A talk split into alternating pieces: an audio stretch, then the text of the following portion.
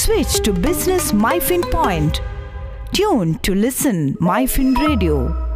Welcome to Closing Bell, the text by Bijith R. Closing Bell.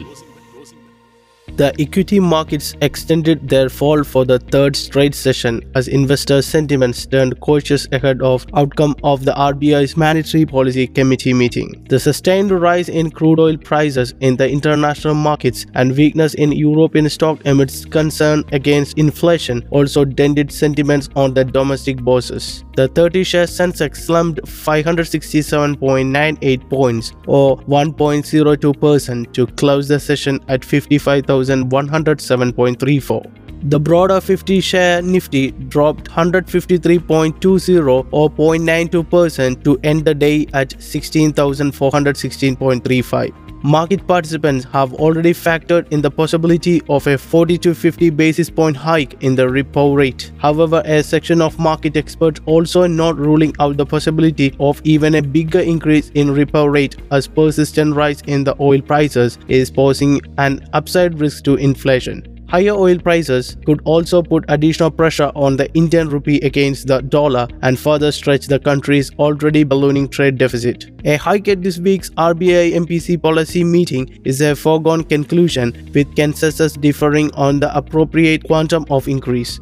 The off-cycle 40 basis point hike in May coupled with the cash reserve ratio increase underscored the MPC desire to bridge the widening real rate gap and restrain inflationary expectations. We expect a 50 basis point hike in the repo rate to 4.9% this week and 25 basis point in August to reach the first milestone of the pre-pandemic level of 5.15%. Further CRR increase are on the cards to lower the liquidity surplus and aid transmission, said Radhika Rao, senior economist, and Philip Wee, senior FX strategist at DBS Group Research. Besides the rate move, they believe that economic forecasts are also likely to be revisited, resulting in an upward revision in inflation and tempering of growth expectations. All the sectoral indices expect oil and gas ended the day deep in the red with realty. IT, MCG, capital goods and consumer goods witnessing a decline of over 1% on Tuesday. Oil and gas index bucked the downtrend led by a 5% gain in ONGC followed by GAIL, which closed up 1.92% as higher oil prices are expected to boost their profitability. These companies are likely to see a 2 to 4% increase in earnings per share for every $1 per barrel rise in crude oil prices.